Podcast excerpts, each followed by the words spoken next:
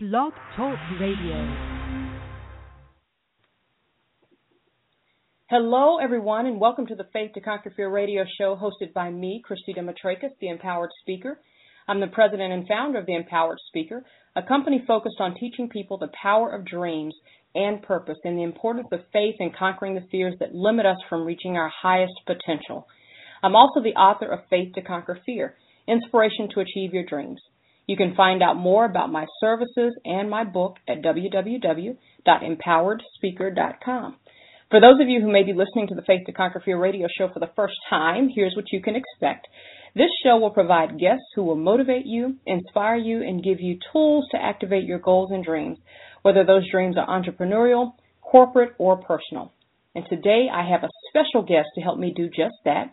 Bridget Cook Burch is a New York Times and Wall Street Journal best-selling author, speaker, and activist. She's known for her riveting tales of transformation. And again, she's a New York Times best-selling author, a Wall Street Journal best-selling author, and transformational speaker trainer and human potential expert. I love that. Her books have been showcased on Oprah, Dateline, Good Morning America, The Today Show, and in People magazine, among others. As a single mother, she owned and operated several successful businesses throughout Utah and Colorado, including public relations, publishing, and trucking, trucking companies. Bridget is delighted to use her abilities as an extraordinary trainer to wake people up to their possibilities and how to use every experience as a stepping stone to their most glorious life. Bridget's most recent New York Times and Wall Street Journal bestseller is called The Witness Wore Red the 19th wife that brought polygamous cult leaders to justice. Bridget also wrote Shattered Silence, the untold story of a serial killer's daughter, and Skinhead Confessions, From Hate to Hope. Bridget rocks audiences around the world with powerful stories of transformation, conscious business, writing to connect with readers, and how to leave the footprints of a powerful legacy for generations to come. Bridget has a powerful, had a powerful near-death experience in her 20s that set her on a unique road and allowed her to work with gang kids and multimillionaires alike and love them all. She is a serial entrepreneur who has owned and operated several businesses in various industries and most loves to take what she has learned and mentor others to success.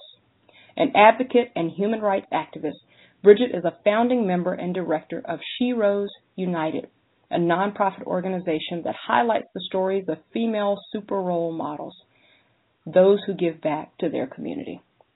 Bridget, thank you so much for being a guest on the Faith to Conquer Fear radio show. Oh, I'm so delighted to be here, Christy. Thank you for having me on. You're so welcome. You're so welcome. I'm glad we could get our schedules to connect. Tell me something about you. This is a question I always ask first before we get into the heart of our conversation. Tell me something about you that I did not read in your bio? Probably uh, the biggest thing would be just um, I'm such a lover of life and stories. So no matter where I go and whoever I meet, I'm just really intrigued with the power of the human soul and how much we learn through stories. So I'm a I'm an addict to reading and to discovering stories of different people from around the world. It's just amazing to me every day. Yes, that's that's a great um, that's a great perspective and a great thing to to enjoy as well because I think so often we only get caught up in our own worlds, and we we so rarely until it affects us personally take the time to really think about what what else is happening in the world and be even genuinely interested in what else is going on in the world. So that's fantastic. I mentioned in your bio, Bridget, that you had a near death experience in your 20s, um, which I believe is probably the inspiration or the catalyst for a lot of the work that you're doing now. Can you tell us about that experience? Yes, um, it it was definitely a catalyst for um, so many things that have happened since that time. So, just to give you a little background information, up until that point, I, you know, was a young woman going to school, working three jobs, and I was constantly trying to prove myself, trying to prove my worth, trying to prove that, you know, I was was even worth living. A lot of it was unconscious. Um, but it, it just was certainly a difficult uh, time period in my life, and I just felt that in the eyes of God that I was insignificant, small, something to be, you know, crushed underfoot. Um, I just didn't feel like I really had any worth in the eyes of God. And then um, because I was working so many hours and not taking care of my health, I ended up in the hospital. I had a a terrible uh, infection, and I had ulcerative colitis. So I had fissures and holes in my colon, and there was just quite a bit of infection and things that were going on. And what was interesting is that um, you know I, I went home to see my mom. You know how we all do when we just don't feel good. Here I was this independent college student go to see my mom, and she took one look at me and she put me right, you know, took me right to the doctor's office. I collapsed. They took me right into surgery, pumped out pints and pints of infection, mm. and um, and they put me on six or seven different kinds of intravenous antibiotics and they were trying to save my life, but what we didn't know was that one of those antibiotics was actually killing me. Okay. So I was going in and out of um, really high fevers, uh, not getting better despite you know the surgery and the antibiotics. And about two o'clock in the morning, I overheard the nurses out in the corridor saying, you know, I know her mom just left, but I think we're going to need to call her back because she's not going to make it until the morning. And Christy, I just remember, you know, being that you know, 20 something in, in that hospital bed and knowing that I had not fulfilled the measure of my creation. Mm. Just knowing that, uh, I didn't know what I was here for, but I knew I hadn't done it. I knew I hadn't lived to my passion, my, my abilities or anything. And then that room was filled with this incredible presence that I could never deny and the one beautiful thing I can tell you about it is that like everything in the room vibrated, mm-hmm. my vibrated, the bed vibrated, the the steel, you know, table, everything was vibrating and it was all with this unconditional love. Like I was loved so fully and completely. And, you know, this presence did not care what I had done, how much money I earned or had not earned, the mistakes that I made, just loved me. And when I, you know, um, my fever went down and and I was healed, and I was able to tell the nurse that I couldn't take this one antibiotic. I was given that information. She thought I was crazy, mm. but luckily the doctor believed in these kinds of experience, uh, you know, experiences, and he let me take, you know, that one antibiotic off, and I walked out of the hospital the next day. Goodness. And it was like I was healed, but even more to that degree, it was like I was given a gift to see through God's eyes. And for the first time in my entire life, I could look in the mirror and see love there. But I could also look into the eyes of gang kids and people from all different walks of life, and I could see love there, no matter where they come from, what their beliefs were, what they believed about themselves. It was like I could see who they really are. And it, it brought me to fall in love with the human soul. What a story. Goodness, what a story.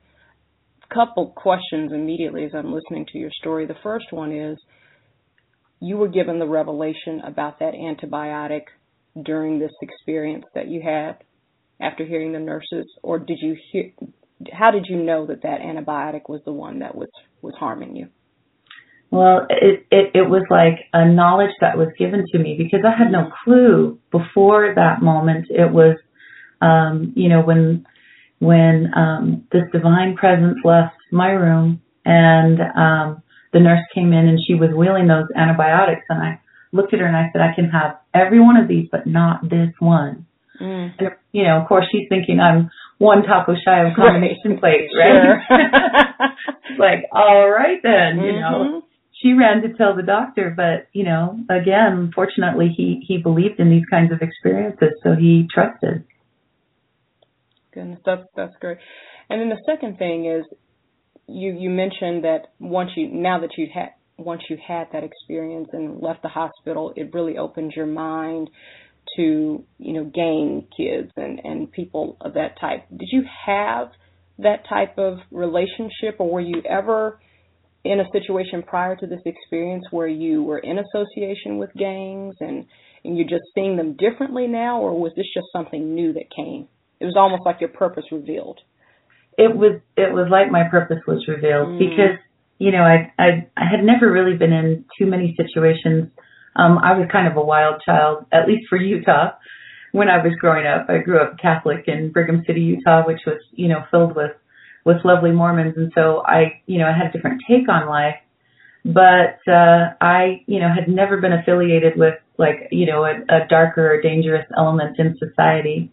But when we moved to Denver, it was the summer of violence, and there were, um, you know, these kids that had this blood in, blood out mentality. So mom and dad are gang members, grandma and grandpa, aunt and uncle, you know, we're seeing third, fourth generation gang members, and it was like their religion and they had to commit a crime that let blood in order to get into their gang, and blood out meant they would never get out. Mm. And uh, you know, when I was working at community learning centers, is when I had the opportunity to start working with these kids, and and I just I could see what would happen when the light would come on in their eyes, and and someone would show them, you know, 360 degrees of possibilities instead of this tiny little box that they had grown up, you know, thinking about life in and recognizing that they didn't have to go do a drug deal and they they didn't have to go kill someone just because they tried to shoot their cousin, you know. Mm-hmm. It was a, a different mindset and it opened their um opened their perspective that they really were the captain of their own soul and it was something they never realized before that moment. Goodness. That is so powerful. That is so powerful. You have written several books. Your most recent one is, I believe, The Witness Wore Red. Is that correct? Yes.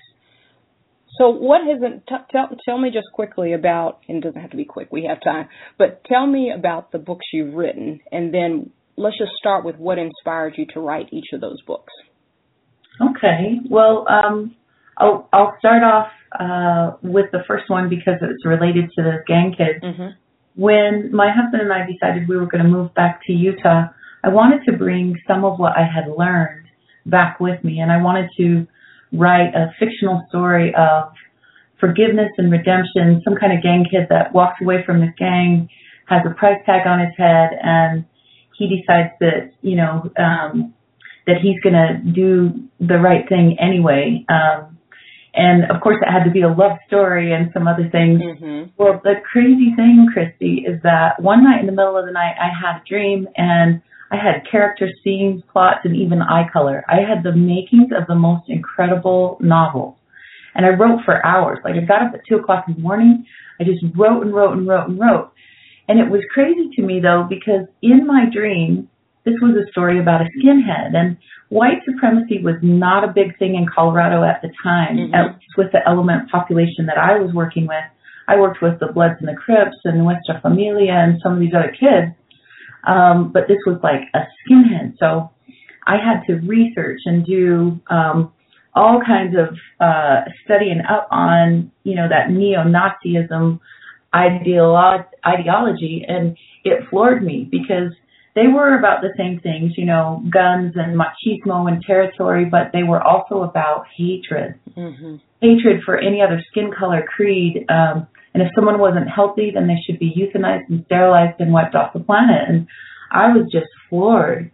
And so I was doing more research, and suddenly I come across this guy's website. Everything that he had written down in his own biography, everything that I had written about in my fictional novel, where in tandem, I discovered that the hero of my story was real. Oh, wow. And then, and this other part of his website, he says, "Oh, and by the way, I'm looking for someone to write my life story." so if you my know of, of anyone, have them call me. And I thought, how do I call this guy and say I I already have? That's kind oh, of how my books have been guided. Mm-hmm. So you know, I ended up writing TJ's story, and it's. uh um, assisted a, a, number of um, individuals to be able to get out of gangs and even in prisons to get out of the prison gangs. And it's been a really remarkably effective book because of the power of story and the truthfulness of what TJ shares. And then there was a woman that um, read this book and she contacted TJ and then contacted me and she said, I think if someone could create a story of hope and healing from so much darkness, it could be you. And that's when she said, I'm the daughter of the happy faced serial killer. Will you help me to write my story? And oh, Christy, I just remember reading that email and honestly getting on my knees and and just looking up towards heaven and saying, you know, how do I write a story of hope and healing about a serial killer's daughter? Mm.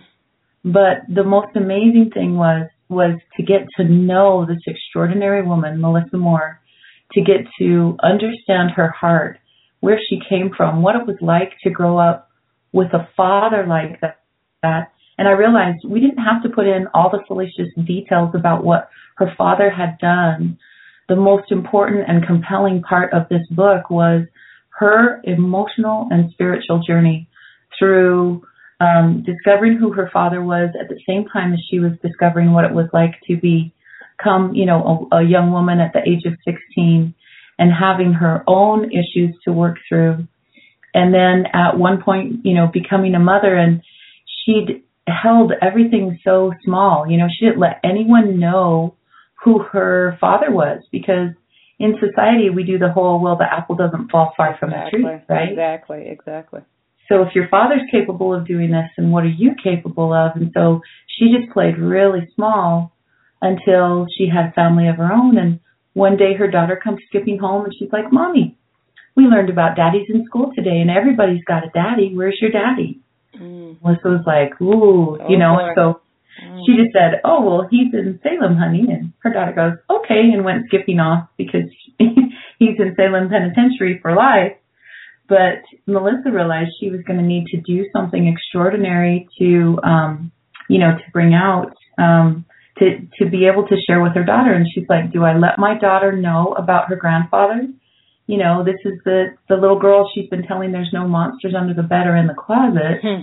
How was she going to tell her that her grandfather was a monster?" And so that set her on a real healing path and eventually she was able to be transparent in front of millions of people and to discuss this. And now she's got, um, she's been on Oprah and Dr. Phil and, and significant um, shows around the world. But she also has her own show where she's bringing the victims' families and the perpetrators' families together to where they can heal. She's starting a conversation that's never been started before. So just really exciting and exceptional. And then my my last book, The Witness Wore Red, was about a woman who grew up uh, here in Utah. And you know, a lot of people uh, across the United States and around the world don't understand the difference between mainstream Mormons and fundamentalists.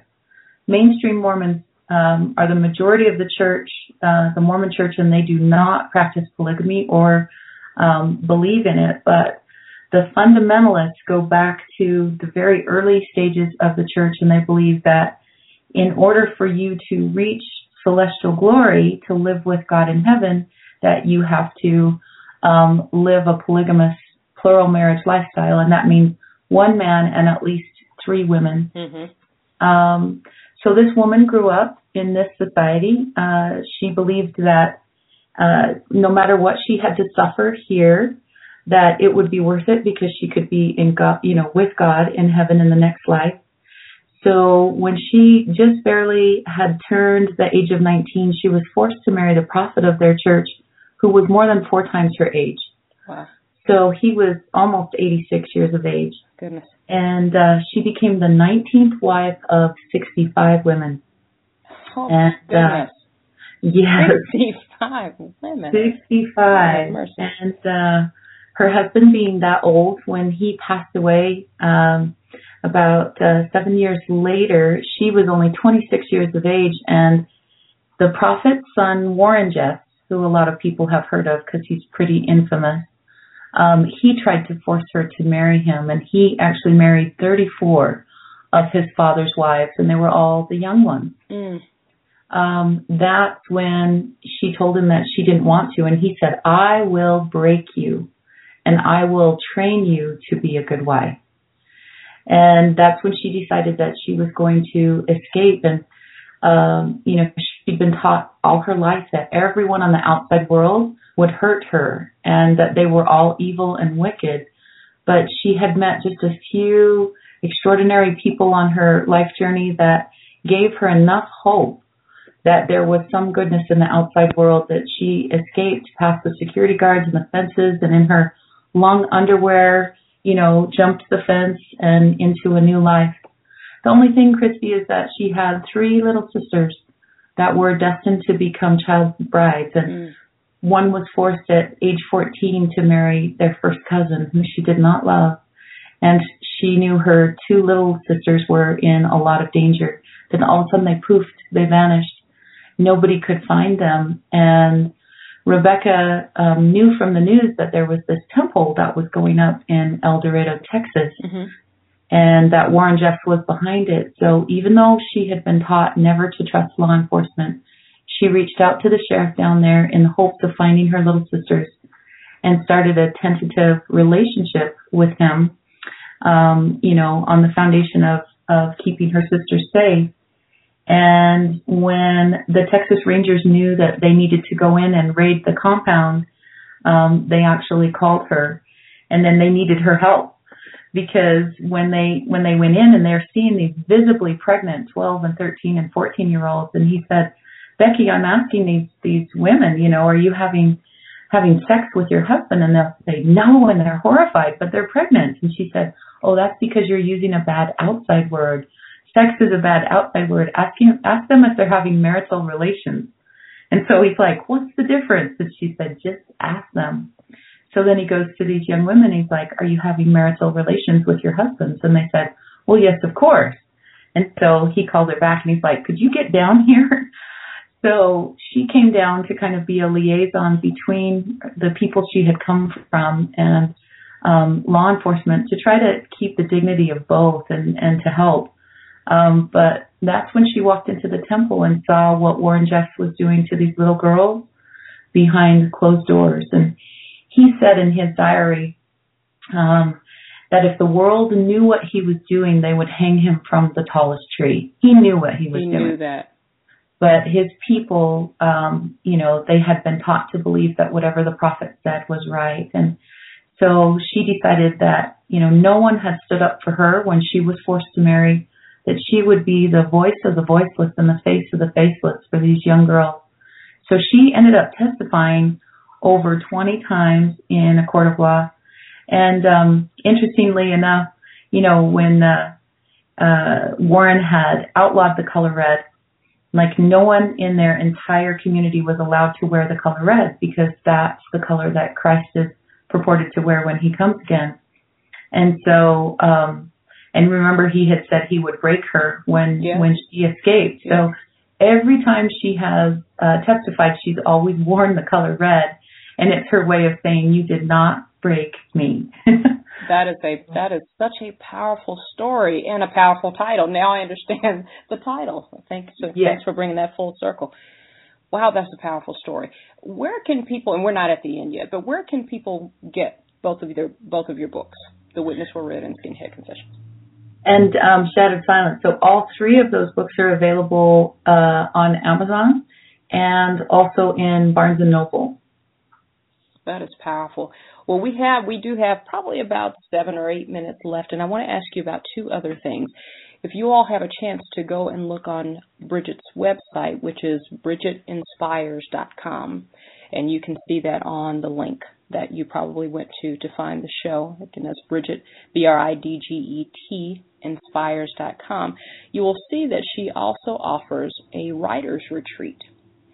And you have a well first I'll let you tell tell about the writers retreat because clearly those of you who are listening you can you can feel her story as she tells it. So you can only imagine what reading the book is like. I'm so intrigued right now because both of these topics are very foreign to me. Um, but I'm very intrigued which is why I'm so quiet. People are probably thinking what happened to Christy? She's not talking very much. But I'm just so intrigued um, by by what you've been describing and the stories that you write. But the beauty of that is you also help people aspiring writers to tell their own stories through this writers retreat. So tell us a little bit about that and then the special one that you have coming up. Okay, beautiful.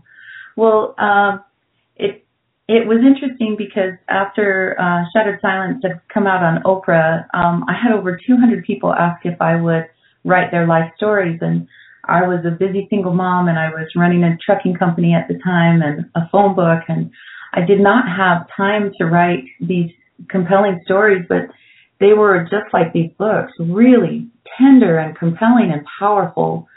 And I wanted to refer people to really good resources out there that that would help them to draw out these stories the way that they deserved and I couldn't find anything.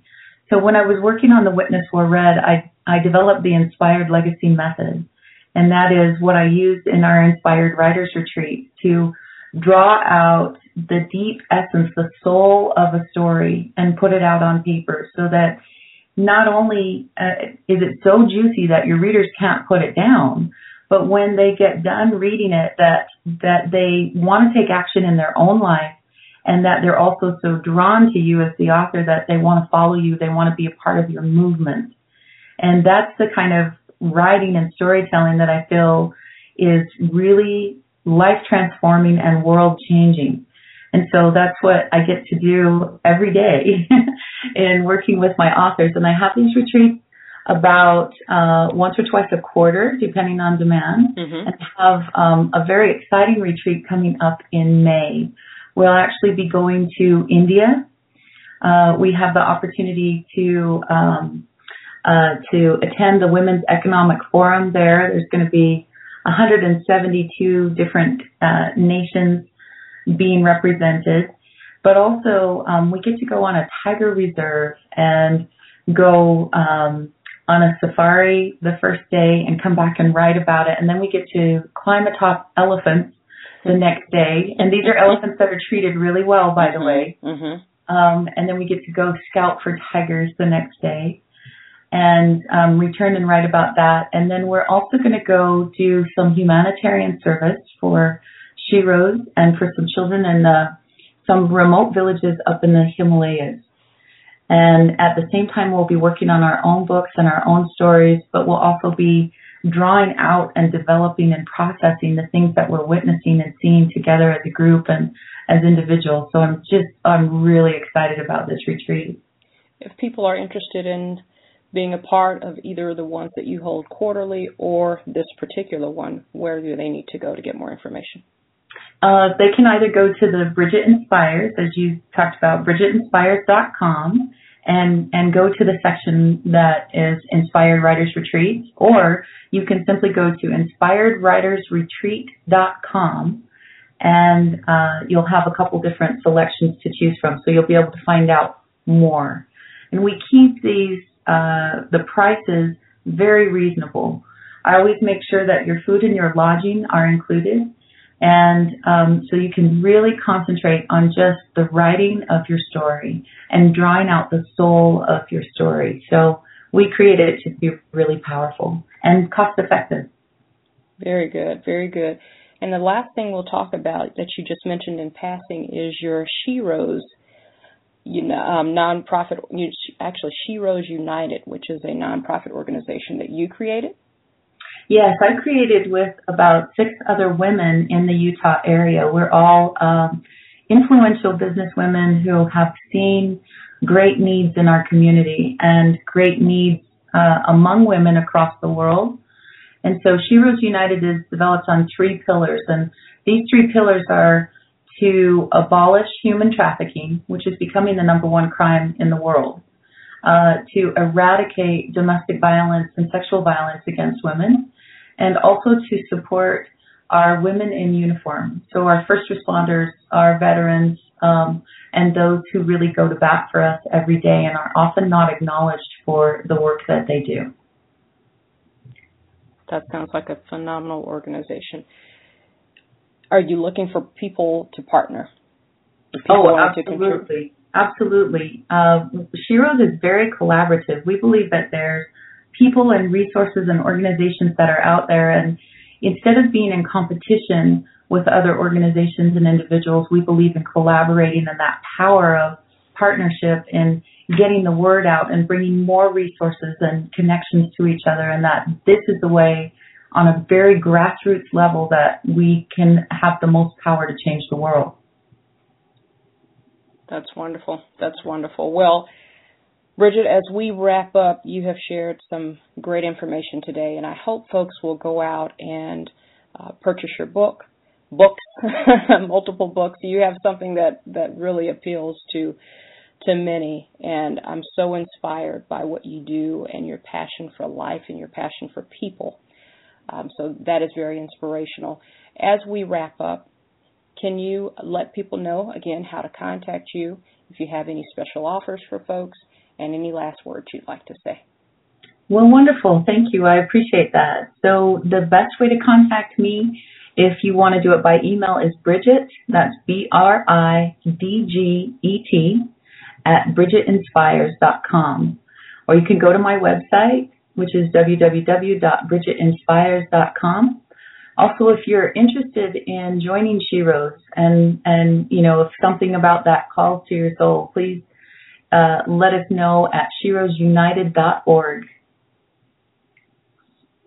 Very good. All right, Bridget, thanks again. And I want to thank you all for listening to the Faith to Conquer Fear radio show with me, Christy Demetrakis.